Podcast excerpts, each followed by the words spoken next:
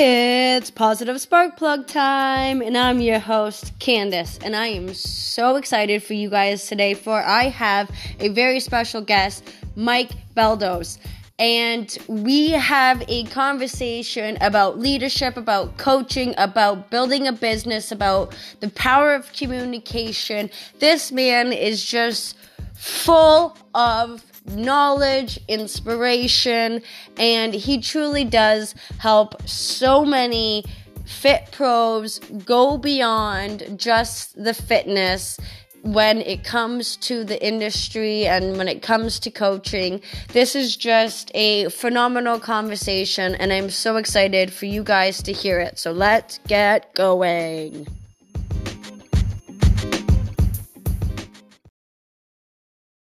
Hey, Mike, how are you? Really good. How are you, Candace?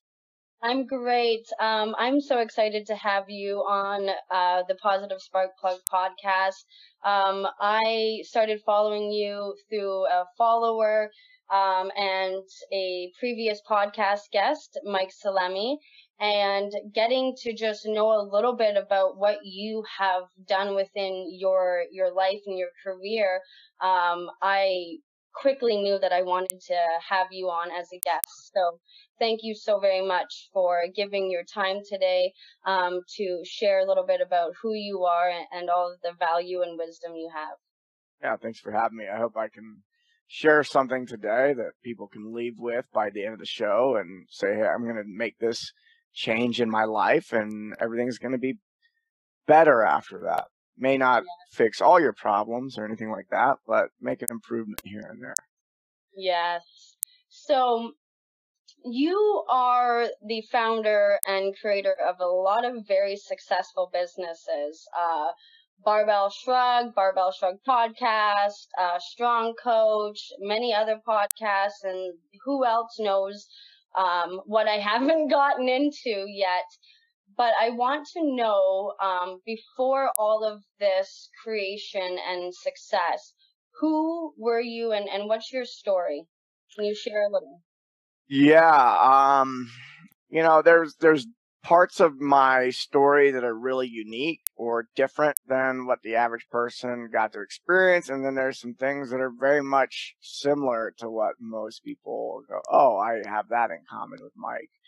So I'll okay. start with the things that are in common, you know, that for a lot of people is, you know, if I rewind back to 25 years old, I was a college student. I was yeah, uh, trying to prove myself to myself and to the world. And uh, I had, uh, you know, just gotten out of the military. And, you know, I just really, I was living what, you know, someone looking from the outside in or looking at you know paper you know pretty average pretty average life lifestyle and yeah. and that's definitely how i felt at the time i uh, but i always always had this um, feeling that i was meant to do something more uh, and that's something I, I thought that everyone had that um, but i don't think that's actually true after being in my line of work for a long time a lot of people are just happy with like status quo and and yeah. that's fine yeah. And, but there's also a lot of people who have that same feeling that I had, and uh,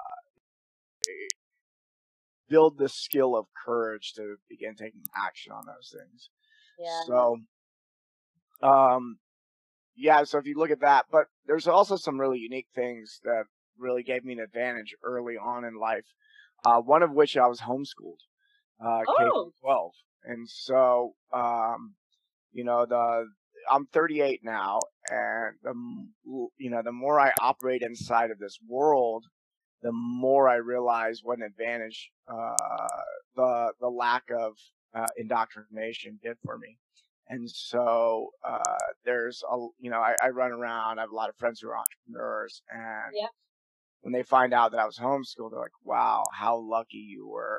Uh, you know how much I had to unlearn in yeah. order to be successful and uh, that's something uh, you know as time goes on i i really realized the impact that that had and that i missed out on between the ages of 5 and 18 years old i did not sit in a classroom and was told what the truth was and i had to regurgitate it and all that. So there's 12 years of you know sovereign thinking.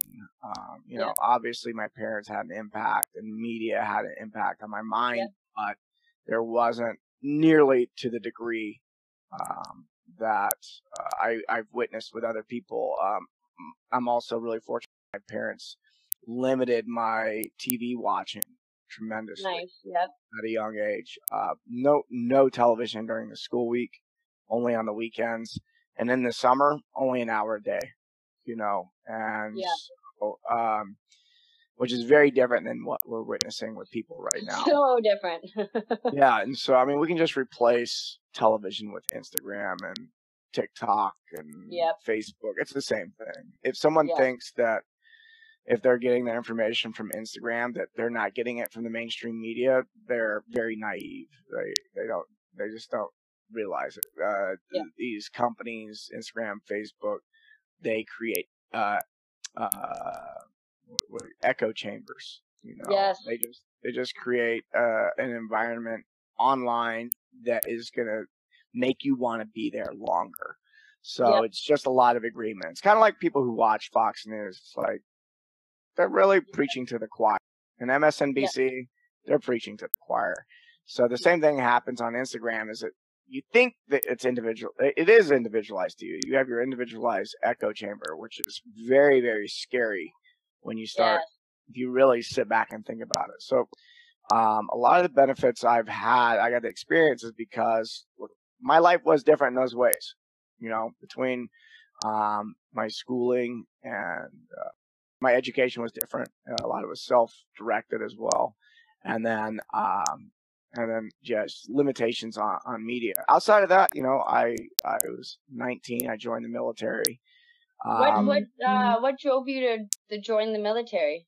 Um, you know what? I really wanted to be. Uh, I wanted to make a difference in the world, a positive ch- difference in the world. I I had a lot of um, patriotic, you know, feelings at the time, and I also am somebody who really like like I see challenge and I have to run towards it. And so, nice. um, you know, I, it's like, oh, what's the hardest thing I can do in the military? Oh, there's this Navy SEAL training thing. I'll go do that. Um, I, I, uh, I did not complete the training. I got hurt and then I was like, uh, and they go, well, you can, you can start over again. I was like, well, I quit for, I'll come back at a later time. And I never did. Yeah. But, um, yeah. And so, uh, I got into entrepreneurship. I started a CrossFit gym in 2007 while I was in school for kinesiology, and it's uh, it's really really interesting because I never really wanted to be a business owner. My dad was a business owner, and I saw all the pain and suffering that he went through, and I didn't want to repeat that. And uh, and but the thing is, is like I just saw a need. You know, I go, oh, I wanted to go coach at a CrossFit gym, and I realized that there were no gyms in Tennessee, the entire state I was living in Wow. So I go, well, I guess I'll just start one then. And I didn't really think about it as like, oh, I'm starting a business. It's like, yeah, I have to apply for a business license and start a yeah. bank account and all this stuff. But I didn't, I wasn't doing it to be quote unquote successful. I wasn't trying to make a million dollars. I wasn't trying to do any of that. Um, I never really cared about money, uh, aside from just paying my rent and doing a few things I wanted to do. Um, that was a lie I told myself.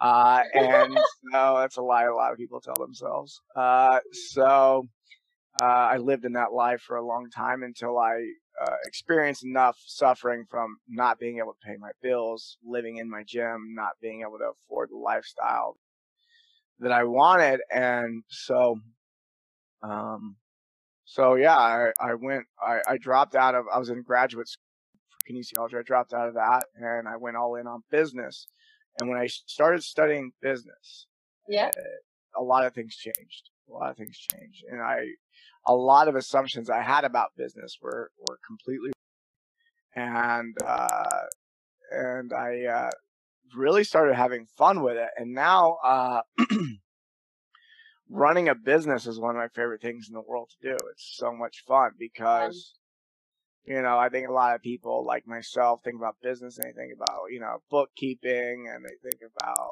you know, yep. like market, you know, all the numbers and marketing campaigns and all this stuff. And I'm just like, yes. you know what? That's just such a small part of business. you know, uh, my favorite part of business is that you can make it up however you want. You know, there's oh. there's certain rules that you have to abide by. You know, Yeah. you know, the government definitely wants you to pay taxes and follow certain regulations and so on and so forth. But outside of those few rules, you know, you can negotiate deals however you want to negotiate them. Like there's way more there's way more room for creativity than people think there is. There's a lot more create room for creativity than I thought there was. And uh you know, I uh now I enjoy creating inside a business. It, Yeah. it's very very powerful because you know when when you figure out certain things and Yeah. you get to and, and you start creating more energy you can think about money as energy and you start generating tons of energy and managing tons of energy managing people resources it's really people and resources and and people's attention when you're managing that and shaping that it becomes a, it becomes a lot of fun because you get to to make a really big impact if that's what you desire. I, I do imagine that most people want are not happy with the way the world currently is, Yep. and they want to make a difference, and but they don't really know how. Yes. Uh, but business, I think, is the most powerful way to do it, uh, and it's I, I think it's a lot of fun for that. I, I would encourage anybody who wants to make a difference in the world to to stop holding a sign and open a business. Ah, I like that. I have a Yeah. couple questions for you. One, um, is you say you see like a, a struggle and it's like you want to run towards it. I want to ask, how has that helped you and how has that hindered you throughout the years? Yeah, so the way it's helped me is it's made me very strong. Uh, just like you go into the weight room, you go to the gym and you work out. You know, if you didn't use any, if there was no resistance, you wouldn't be strong, right? Yes. And Yeah. so, uh, running towards challenge has been, I wouldn't say struggle. Uh, I would say challenge. The Okay. uh, struggle is a choice. Uh, Okay. And uh, and I definitely used to choose struggle. Um, and I I now there's there is no struggle. Um, no matter how challenging something may be. So uh, the I running towards challenge also really uh, I mentioned early in this show is courage is a skill to be developed, just like a muscle can be developed as strength. So uh, what I see happening is in in our culture is uh, most people are raised with very little courage. yes. They're not taught courage. Parents make it way too easy for kids. They don't challenge them. They don't ask them to do scary things Yep. because the parents are scared. And so what ends up happening is those children inherit uh, a, they're they're low skilled. They were never taught how to exercise courage, and so what you have is a lot of people who are uh, Fear uh, driven. they're what Like fear driven almost. they're fear driven, but they're also uh, cowards, and so uh, there's like a lot of cowardice in our culture, uh, and uh, Mhm. that was uh, and then there's other people like myself i was very very fortunate my dad was having me practice courage at a very young age you know Yes. pushing me into things i might not have wanted to do and so on and so forth whether it be jumping off a cliff or getting in front of being in a play and getting in front of hundreds of people to recite my lines and sing a song and so uh, Mhm. there was just so much yeah so like running towards challenge it, it strengthened the muscle of just like being able to grind and work hard and get through things and realizing that you know if you just because you want it doesn't make it doesn't mean you deserve to have it like Yeah. you actually have to take action yeah you actually have to change how you're behaving yeah uh, just because you think and feel it, you know, that, that's a really common mistake. So running towards challenge really, it, it improved my, it improved my ability to work. Uh, I can, I can outwork most people, uh, if need be. I, I try not to use that. Uh, that's like a, it's like the last gear. That's like a tool in the toolbox. Most people over rely on one gear, which is hard work. Yeah. Um, and they just burn themselves out. It's a gear I use maybe two, three times a year, you know, for a week or two at a time. Um, and, uh, and, but I don't want to live there. So it's like you yeah. don't want to lift a, the heaviest weight possible every day. That'd be dumb. Uh, yes. So, so is working hard every day. That's dumb. Yes. Oh, yeah.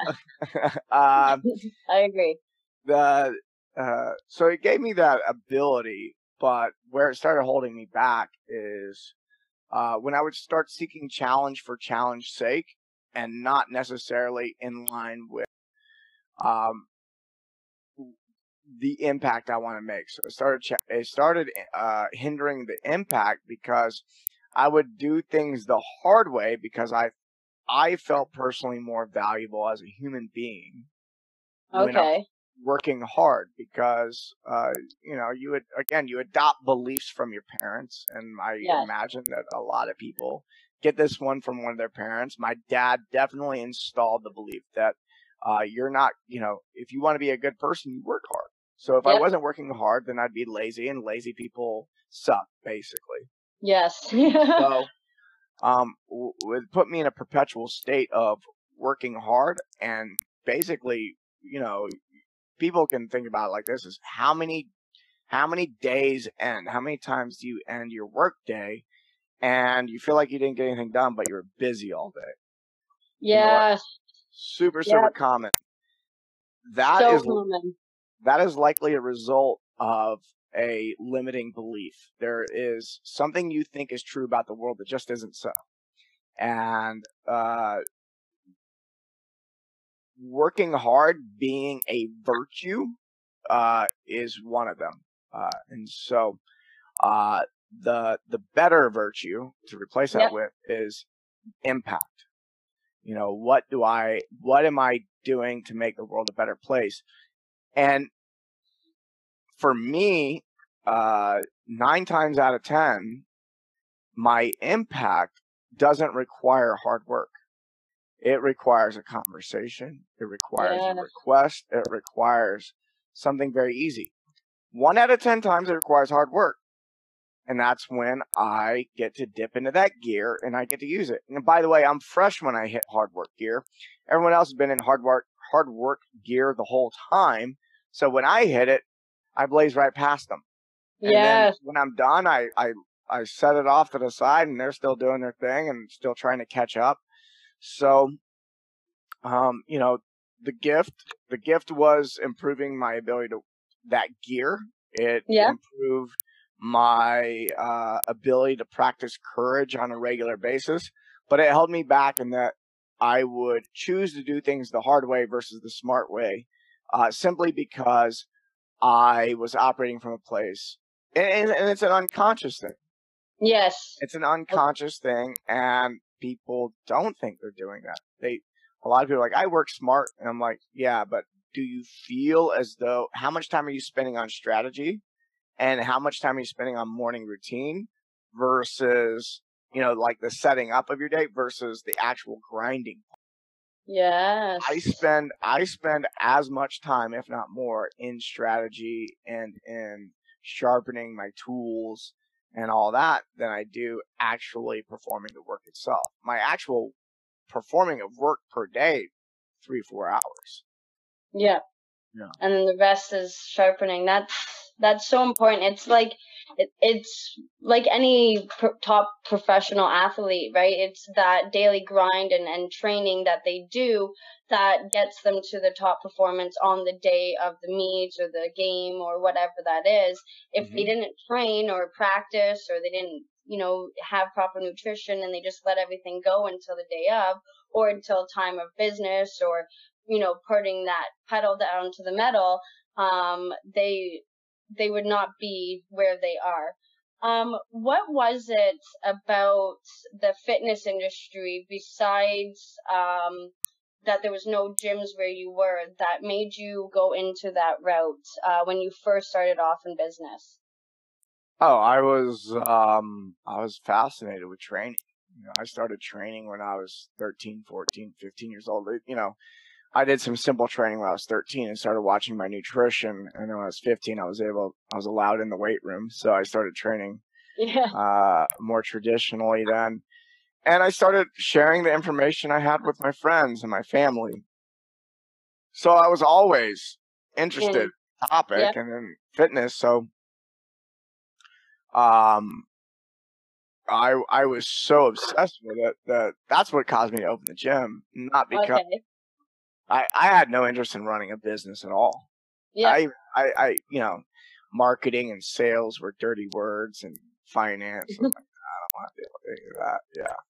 Yeah, wasn't your thing. So you were pretty much like the your desire to open the gym was more or less because it was something that um you had skill and knowledge and you wanted to share it. It was it was about the impact more or less of at the time creating a business that has then exploded. Um what That, were that's been the some case for almost every business I've opened. Is Uh, I was like I was looking at the market and I go, no one's doing that. Somebody should do it. And then a week or two passes and I go, oh, I'm supposed to do it. Okay. Thanks for the message. Okay. Yeah. That's um so you have you started off and you you have um like you said many businesses and avenues of sharing value.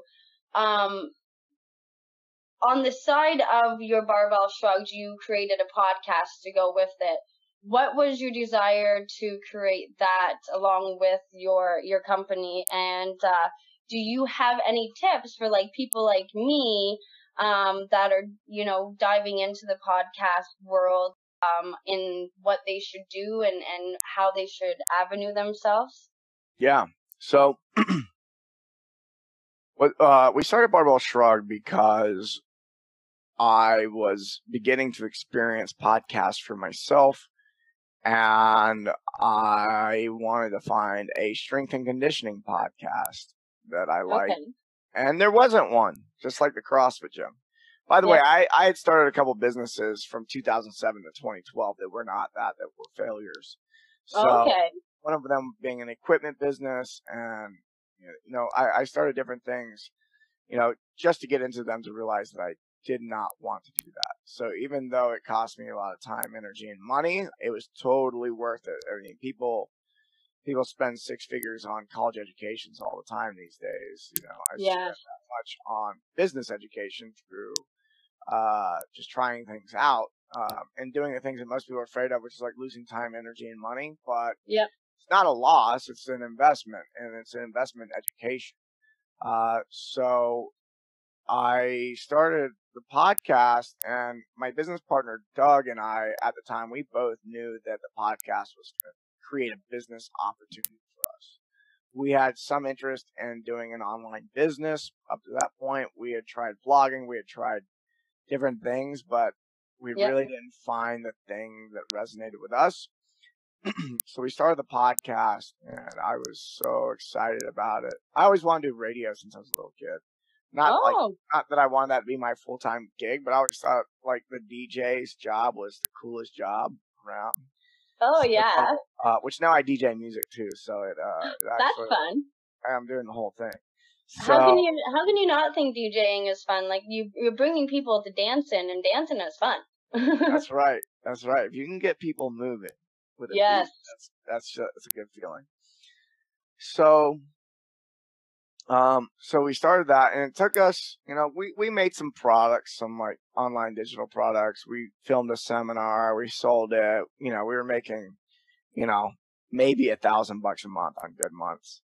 Um, and then um, I uh, I went to a, a marketing business conference for people who were doing things online uh, a year and a half into running the podcast, and I learned some s- I learned some things that would help me create uh, a product or a service that my audience would be totally in for. So um, from there, like we knew it was going to be a successful business, but it was at that point where we started making real money, where you know everyone, you know, we could make it our full time job. We it was the best we'd ever been paid in our lives, and so we had cracked the code um, in in a way. yeah So my advice so in, in my business, The Strong Coach, um, I primarily teach people how to build coaching businesses. And so it's, it's basically the same exact skill set you need to start any business. And that okay. is is go to your prospective clients or your current clients if you have any. Go yeah. to your prospective clients, your your the people who are your biggest and the people who you also enjoy working with. And that's really yeah. important. And ask them about, you know, what uh what are they getting out of the relationship you have already? So if you're a podcaster, you would say, you know, why do you listen to my show? You know, and uh or if you're someone posting on Instagram, you know, what do you like about my feed? Um uh what problem are are are you looking to solve by consuming my content? Uh and really getting in touch. I, I like to sit down with a prospective client for an hour. Okay. Have a conversation. I like to think about like what what was their motivation for for contacting me or for uh, following my stuff. Uh, yep. I asked them about that first. Um, I asked them, and then when I find out what the problem is, I find out I want to know what they've done in the past to try to solve that problem. So we can talk about like a really simple one, especially since I come from the fitness arena, is weight loss. Yes. Or fat loss. People, people, uh, you know, they may be, they may start following somebody who specializes in nutrition and weight loss because they're trying to solve the problem that, you know, I want to be leaner. Uh, yes. But they probably did a bunch of diets before that. They did a bunch of other stuff. And so you want to know right. what people did before and then what they failed at so that you can then create something that is going to be better than that and fill in those yeah. gaps. Um, More individualized. Yeah, yeah. And so um, I really like that. That's the beginning. And from there, it's start finding out what's the solution that we can create for this client. Uh, they're obviously coming to me for this information already. Yeah. You likely already have everything you need knowledge wise to create it or you can get, you know, or, or, you know, go learn something quickly so that you can create, create. Um, most, a lot of the stuff that I've ever done, like I was figuring out how to make it as we were making it. It wasn't like, yeah. I know exactly what to do. It's like, no, no, no. Uh, so really, uh, that, that's, that's my advice for people who are starting any type of business endeavor, whether it's a coaching business, pod, you know, selling something off yep. a podcast or whatever is just ask your customers. You know, I'm at the point now with any of my businesses that the, the customer is shaping my marketing. The customer is shaping the product. Like I'm there more as, as someone who's listening, just listening, listening, listening. Oh, okay. This sounds like you want more of this or less of that. Okay. I'm going to yeah. shape this product or service a little bit. I'm going to I'm going to reintroduce it to you. What do you think now? Okay, it's way better now. Okay, cool. So for me, it's an ongoing process, uh, an ongoing conversation with our with our current current customers or prospective customers to figure out what's going to help them most. That's good. I like that. I wrote down some jot notes. If you didn't notice, um, speaking of like transitioning and, and going through different like processes to figure out like what have you done in the past and what you can do in the future, you went from more of like fitness based business to now like a mindset coaching, helping entrepreneurs start their own business. What was it that sparked your your your desire to transition over and how was that transition?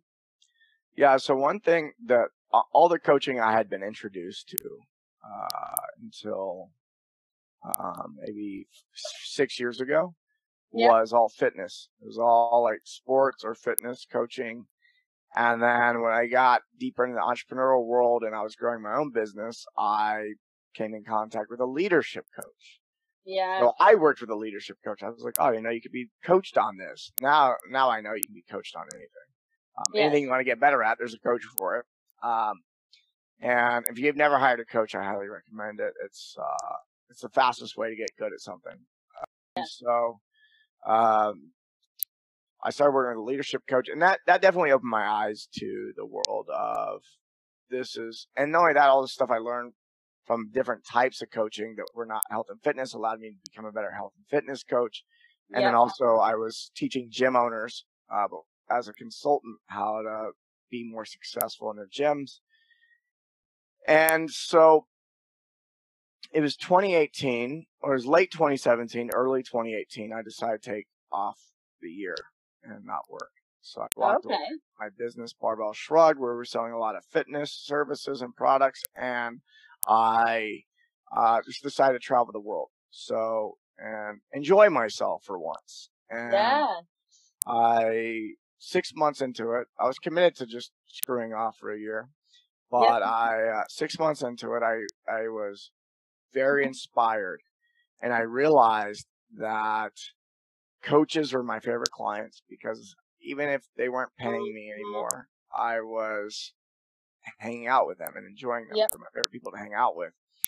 And so I actually started a, a mm-hmm. strong coach program a couple years ago out of inspiration to just help make coaches better at their job. You know, I was hanging out and I was like, oh, I'm seeing where they're having trouble. And then I started a program, and then inside the program, I realized, oh, they need help with mm-hmm. business. They need, yes. you know, like it's. I don't care how good of a coach they are, if they can't market themselves and get new clients, it doesn't matter. And yeah. so, and then I, uh, and then I go, oh, the money management skills are really poor in the coaching industry. Okay, I'll make sure that's part of my curriculum now. So, um, where I've really transitioned is you know, I started off as somebody who's like, like my initial endeavor was very selfish. And okay. I, I want this kind of gym, so I'll start a gym. You know, this is yep. what I want, so I'm going to create it. And yes. I was just lucky enough that a lot of other people want the same thing I want. But my tune has changed over the years and it's become less about what I want. It's become way more about what the customer wants. Yeah. so it's a dance. There, I'm not just giving customers whatever they want because if I just gave people what they wanted, I'd probably make some type of product full of sugar and fat, and I would sell it to them, and it would and it would make a lot of money. So I don't give. So there's this dance. There's this. What do they really want? You know, they yeah. don't want to lose weight. Like the woman that comes in the gym doesn't want to lose weight. She may be fat, but yep. she doesn't want to lose weight. She wants to be attractive. She doesn't want her husband to leave her. She yes. there's other shit going on. Deeper, deeper rooted yeah. issues. Yes. Yeah. So as an entrepreneur, my job is, you know, the the the entrepreneur that's only that's only uh looking out for themselves and want to make money, they'll give the customer whatever. Like very yeah. surface level shit. Like the, the companies that make the most amount of money to keep them sell, coming back. Yeah, they sell very superficial items. Yeah. Uh, but those who uh, are willing to look more into psychology and go, okay, they say they want this, but I'm having a deeper conversation with my potential customers. The real solution to their problem has nothing to do with where they're focused. I got to do this. So now I have to be even better at marketing because what I have to do is I have to meet that customer where in the conversation in their head, the actual words that are running through their head and out their yeah. mouth. I have to have that con. I have to meet them there, and then I have to create a trail to the actual solution of their problem. Problem. Because if I present that the solution, they won't recognize it as the solution. No. They'll just think I'm crazy, and they may even think it's the opposite of what they need.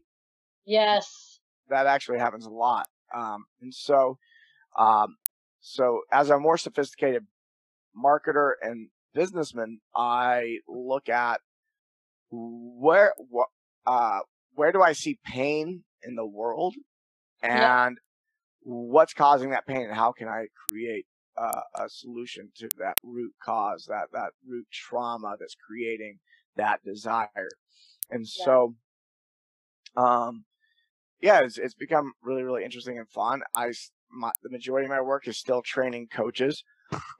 um, and uh, I I view more of our work as solving the problems of the world through coaching, and so it's a dance in that way. Is that I'm choosing that I'm working with coaches. Yes, I'm choosing uh, how you know, based on what I see, what I want to be different about the world, and I'm creating uh, businesses to yep. make that change.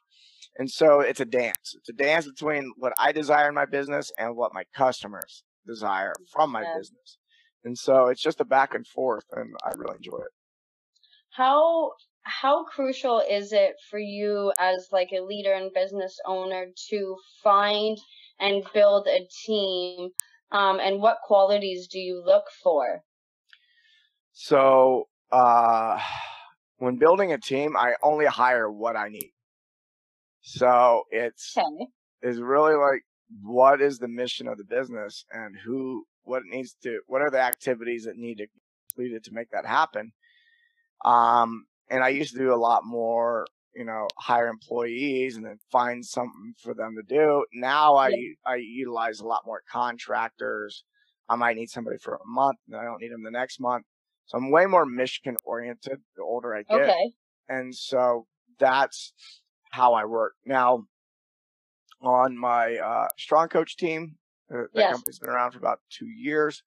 There's 10 of us on staff. Okay. Full time and uh, the uh, our culture is so strong, and so yeah. everybody on my team has been through uh, a couple of my programs. At least they've been through uh, a couple of my coaching programs. We all have very similar philosophies.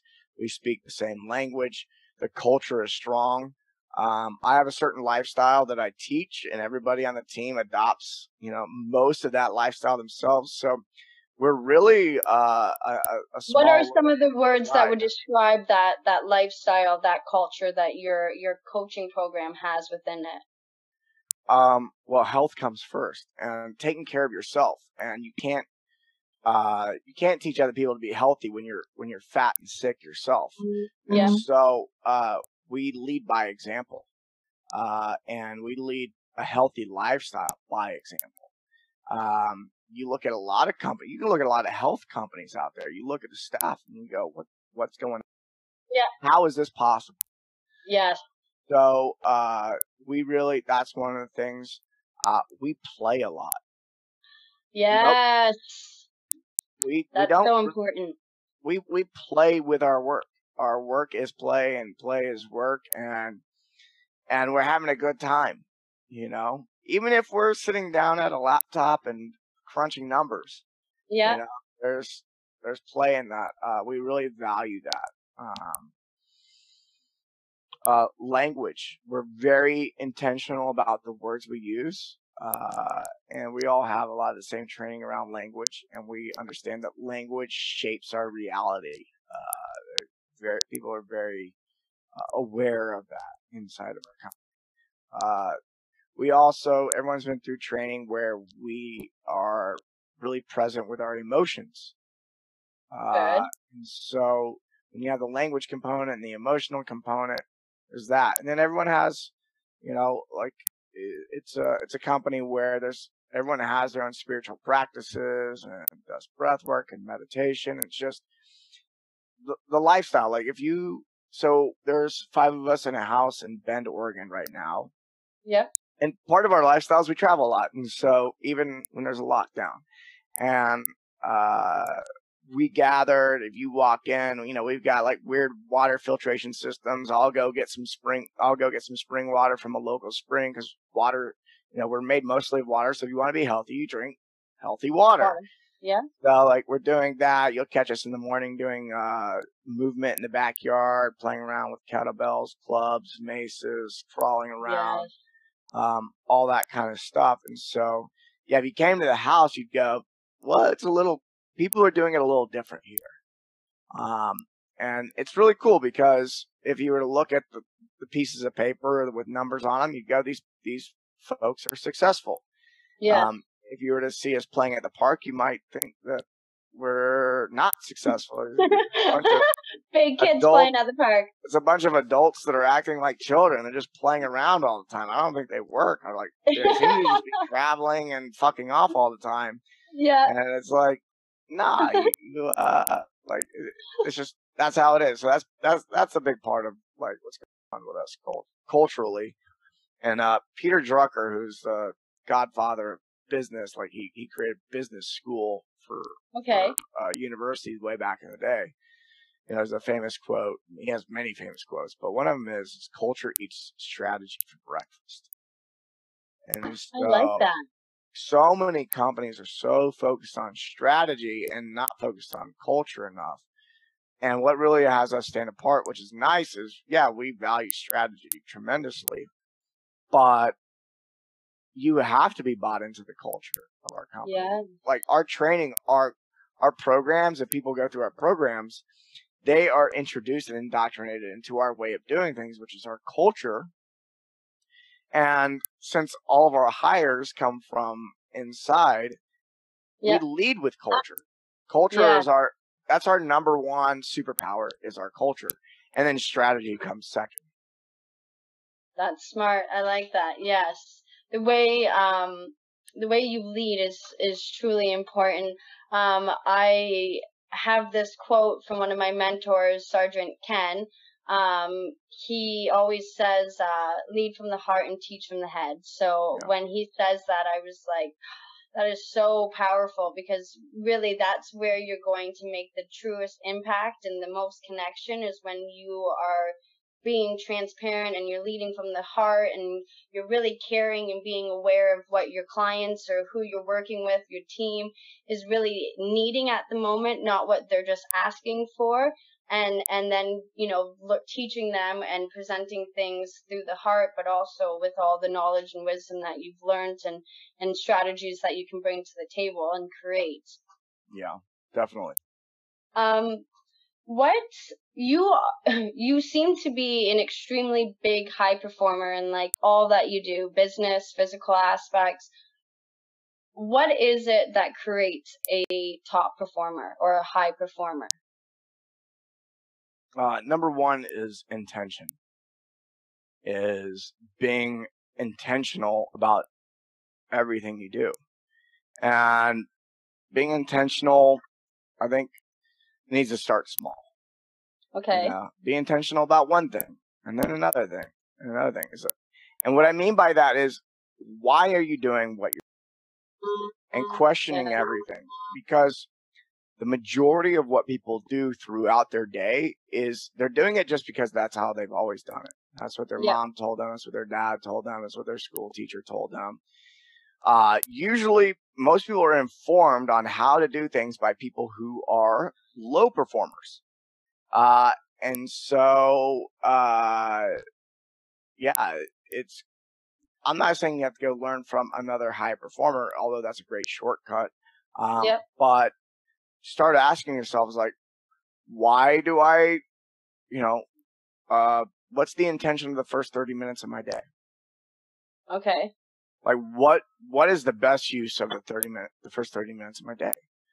Well, if what would be an unintentional and an unconscious way of going about the first 30 minutes of your day, and I imagine this is how most people start their day, is A, there's an alarm clock yep. that jars them from whatever part of sleep they're in, and it's yeah. an unnatural way to wake up.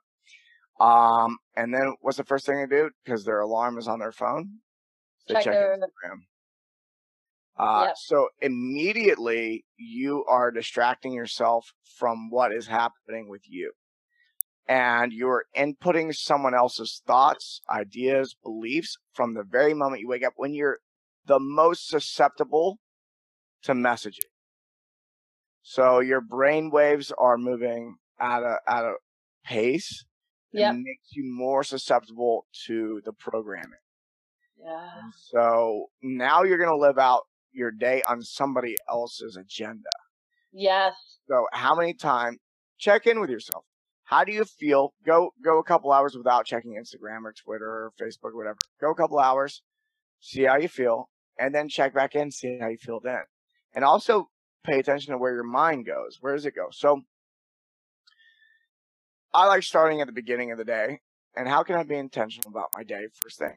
The okay uh, an unconscious, unintentional way would be pick up your phone. A conscious, intentional way of going about your day is like, what's the best thing I can do in the first 30 minutes of my day? Well, for me, it's, uh, I'm going to brush my teeth. immediately. I am I make my bed. Yep. Uh, order. I create order, and I uh, drink 20 ounces of water. And then I do about 10, 15 minutes of movement, really light movement, yeah. stretching. And then I do some breath work and I do some meditation. And by then it's the first 30 minutes of my day. So in the first 30 minutes of my day, I may even wake up with my mind running a million. I gotta do this. I gotta do this. I gotta do this. yep. No matter how much I feel like I need to do something, I don't. And I sit and I move and I meditate and I drink my water. Because A, uh, I am, you know, I imagine I'm like you and the majority of my body is made up of water. And if I stop breathing, I'll die. Uh, yes. So I give attention to the, the two of the physical elements that we really need to pay attention to. It's water and air. And of course, if I bring my breath into it, I now introduce fire. And I definitely want to get some earth in there, so I do it on the ground. I do. I get outside if I can, and uh, do it there. So I remind myself, and uh, what I do is I'm, I tune my my being be in yep. tune with the world, nature, earth. Um, when I'm in tune, there's no suffering. There is no struggle. Right? I'm in a harmony with yep. what is. And so, uh, what I do is I, I get away from as much man-made stuff as possible and okay. get, get present with what is. And then I go back to what man has created. And I, I can then, if I do that in the first 30 minutes of my day, the rest of my day is so much better, so much easier, uh, and, and a lot more fun. Of course, that's just the first 30 minutes. What about the second 30 minutes and the third 30 minutes and the fourth 30 minutes? How intentional are you being with everything you're doing? You know, for someone to go, well, I'm going to start being intentional right now about everything, that's not going to happen. I, yeah. Um, I, I started dating a new woman a few months ago, and and, uh, and a few Dating? weeks in, she's like, a few weeks in, she goes, "You're different." I go, well, "How am I different?" She goes, "You're so intentional about everything. Your intention about the type of water you drink. I don't drink tap water. I drink spring water. So yep. You're intentional about things that are mundane that other people are overlooking. I'm intentional about my food, my water, my movement, my posture, uh, my environment, the lighting. Like there's the music I listen to, the books I read, the content I consume. It's all intentional because I have a vision of the future of myself and a vision of the future of the world that is different than it is what right now. And my yeah. job is to move it in that direction. And if I am being unintentional with my heart my thoughts and my behavior, then I will not make the difference I want to make. And I know that there's going to be a day where uh, I this uh, physical body dies and yep. I'll I'll have a chance to go, you know, did I do everything I could do uh, to make a difference? what is what is your mission and your purpose and has it transitioned throughout your life and what is it going forward yeah so it it really varies depending on the category you know? okay the you know uh, inside the fitness industry i the difference that we're making in the fitness industry is most of the fitness industry preys on the insecurities of uh, people who don't understand how health and fitness works. Yeah. And so if you look at the marketing, um, if you look at the way things are done, it's a lot of, um, it, it, can be somewhat predatory and it can also be, um, uh, it's like making the insecurities even worse, not addressing the real problem. Yeah, it's like amplifying them. Yeah, and so uh, it's also very focused on the physical, which I see as the first step in personal development and, and discovery. Uh, so it's great. And I'm also uh, arming the coaches that normally only work in the physical domain with the psycho emotional tools to help their clients as well.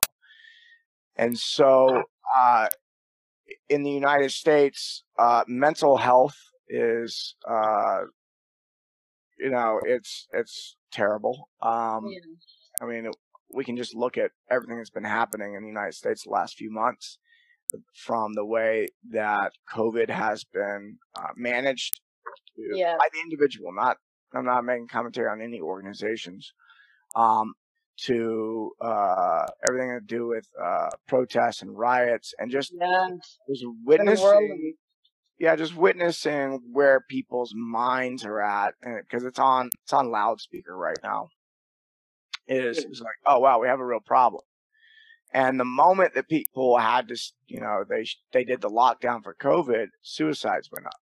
Yep. Well that's a mental health issue because you should be able to sit in silence with yourself and not feel like you want to end it. Yes. You know? And so uh, we, so that that's a major issue. However, most people will never get help. Um, and so, uh, but a lot of people will try to solve their problems by getting a six pack or making them right. Yeah. So we'll position ourselves as coaches who are there to help you get your six pack. But guess what? We're also going to talk about life because I'm the steward of my client's dreams and we're going to get you there. And if I see that something, it's not a, it's not that your training program or nutrition plan is off. It's something going on with your heart or your mind. Yep. Let's address that. Okay. Let's remove that. Now what's possible? Yeah. And so, um, really where we're at with a strong coach, the purpose of that business is to heal the fitness industry. Oh, and, okay. Yeah. And so, uh, and what that looks like is that people, not only do we take our clients to the point where they're training their bodies because they love their body and this is the vehicle that they get to be inside of for this lifetime. Yes. Um, but that mm-hmm. we're also marketing in a way and from the very beginning being much more aspirational than, uh, you know, teaching our clients how to punish themselves because their body's not good enough. Yes. So we're really changing that. What are some of the ways that you you teach your coaches um, to help you know your their clients that maybe are dealing with anxiety or depression to help them, you know, like you say, not just get that six pack, but also you know move the needle towards a more you know positive outlook and perspective. How what strategies do you use to give your coaches to then help their clients? Yeah, what we do is we we do a lot of training where the practice is internal. Okay. And then or and, and we have them do exercises with, you know, their top clients where it's like, okay, we're going to set aside some time and we're going to work with just language. We're going to do this language exercise. We have a lot of different exercises. And so what you do is you practice it in isolation just like you would practice any skill. And okay. So, and then you integrate it. And he's like, oh, I can like, okay, I can, now it just becomes part of your everyday conversation. And so, uh, one of the biggest failures of most coaches is just the initiation of the relationship. Uh, and so we teach coaches how to start a coach client relationship where we're getting permission to coach them. And then we teach our clients how to be coachable and what coachability yeah. actually means. And so what we do is we set up the context of the relationship in a way that gives us way more room to work. Um, and so, uh, yeah, one is setting the context.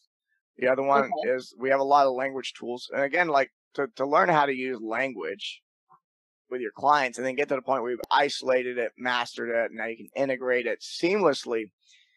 Um, because by the way, all this training that we do, I had I had isolated it at some point for myself, and then now yep. it's just part of how I communicate with people. There is no, uh, it, I've changed how I talk. I changed, which has impacted the way I think, and so the way that I even interact with people is coming from a different place. So that's where we want to get coaches at is the way they're being and showing up in the world is actually different. And and in that, like just being in their presence, you'll go, there's something different about this person. I'm more at ease. I feel more safe. I feel more comfortable. I'm willing to take risks. I'm willing to challenge myself. Uh, most people who are training with a coach don't feel safe enough to make mistakes. Yeah. Um, they don't have that courage like you were talking about in the beginning. Yeah. And so the training that we give our coaches helps them become that safe space that most clients couldn't put words to, but they experience. Yes. Oh, yeah. that's amazing. That is so amazing. Um, I know you are busy, guys, so I don't want uh, to keep you too long. Um, I just have a couple more questions for you. Um, first off, where can my f- listeners find you? Uh, you can find me on Instagram at Mike underscore Bledsoe. You can also check my podcast out at thebledsoeshow.com. And then for the coaches out there, thestrongcoach.com. Oh, awesome, awesome, awesome. My final question for you is what is your perspective on positivity? Um my perspective on positivity. It's it's kind of like that gear, the, the work hard gear. Like it's okay. It's something that has been underutilized in society, and so when focused on it, will uh, will give you amazing results. Amazing results. Um, I I don't like I, I like to warn people away from like the just be positive yeah. No. Uh, but yeah, I mean, a large part of what we do with our work is finding where someone's in a hole. You know, they can't see the positive of anything, and we help them take uh, things that are considered negative or negations, and we turn them into positive affirmations. So I like to go into the dark pits of negativity in order to transform that into positivity. Oh, ah, that's awesome. Yes, I I'm also a believer in in the the fact that when you are able to really dive into let's say an unwanted emotion, the negative emotions that life brings in and we feel, that's when we truly are able to enjoy the the good positive mo- emotions that are a thing. If you dim out one you're dimming out the other. You don't get to fully experience either or if you are not allowing yourself to really just be with it and own that feeling and let it just channel through your body and and then outsource it hopefully in a positive manner and in a, in a positive response. For sure. For sure. Yeah yeah, it's just um, I like I like to say it like that and let people know because you know like uh, just be positive. It's like yeah, just trying to be positive doesn't work. There's like no, it, it doesn't. It takes a lot of takes a lot of understanding and and uh, practice. Yes, it certainly does. Um, thank you so very much for your time. There's so many questions that I could keep going on, like some of the levels of like that you're talking about instead of just like the go hard level. Um, so maybe a part two might come about. Hopefully, I will. Yeah, I think a part two would be necessary. Yeah. Yes, because there's a lot of stuff I was jotting down and writing, and I was like, oh my god, I need to get into this. Um, so hopefully I can work that in with you because that would be amazing because I have more questions. But until then, thank you so very much um, for all of the incredible wisdom nuggets that you dropped throughout this whole podcast. Um, I really enjoyed my time with you, so thank you so very much. Yeah, thank you for having me, Candace. Enjoyed it. You have an excellent rest of your day. You too.